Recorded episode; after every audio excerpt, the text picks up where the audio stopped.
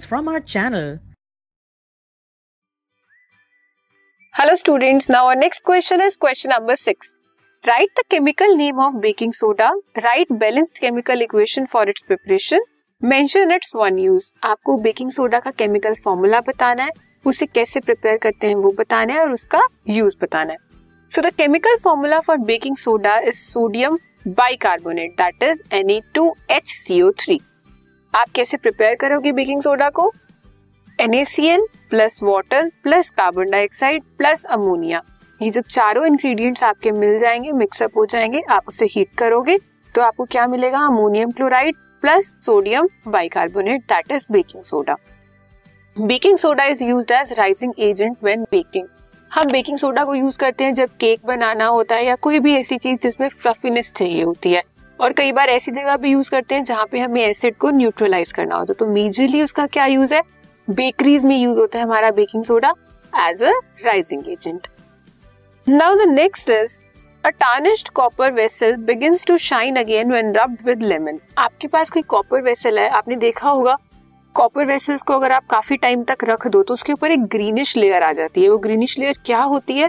वो एक ऑक्साइड की लेयर होती है। लेकिन अगर आप उसके ऊपर लेमन को रब करो लेमन रब करने से वो जो आपकी ग्रीनिश लेयर है, वो रिमूव हो जाती है और फिर से आपका कॉपर मेटल शाइन करने लग जाता है। बेसिकली होता क्या है उसमें? Copper vessel is tarnished due to copper oxide copper oxide की लेयर आ गई है कॉपर के ऊपर, इस वजह से वो टार्निश्ड हो गई है ग्रीनिश सी हो गई है। Formed on it surface copper oxide is basic in nature और वो जो लेयर है, वो कैसी है? बेसिक है नेचर में।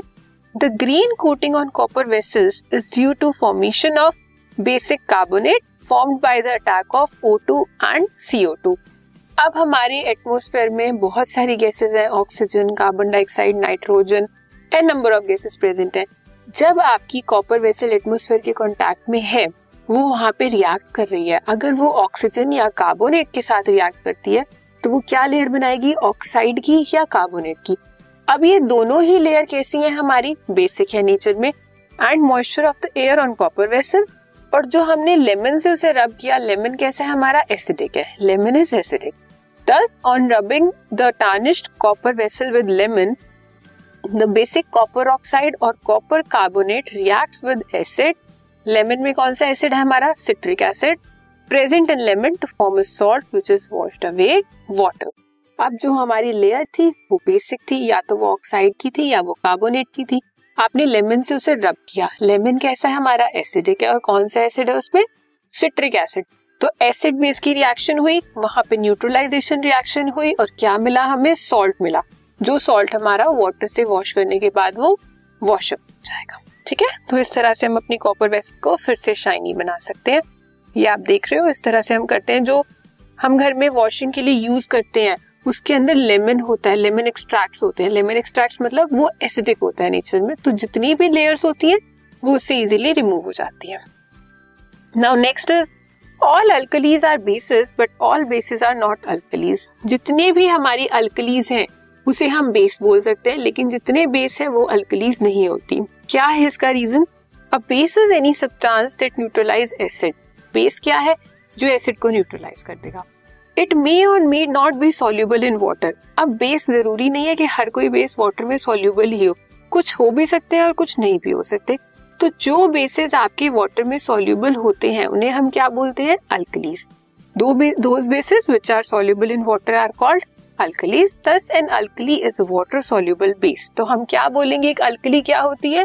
वाटर सोल्यूबल बेस होता है. For example NH KOH etcetera जितने भी हमारे अल्कली मेटल्स हैं जब वो हाइड्रोक्साइड बनाते हैं तो वो वाटर में सोल्यूबल होते हैं और वो क्या होती है हमारी अल्कलीज बेसिस भी हैं और अल्कलीज भी therefore it is said that alkalis all alkalis are bases but all bases are not alkalis now next is use of mild base like baking soda on the honey bee stung area gives relief जब कोई हमें B काट जाती है अब वो जो वहाँ पे स्टिंग होता है, उसका उससे क्या बहुत ज़्यादा पेन और इरिटेशन होती है।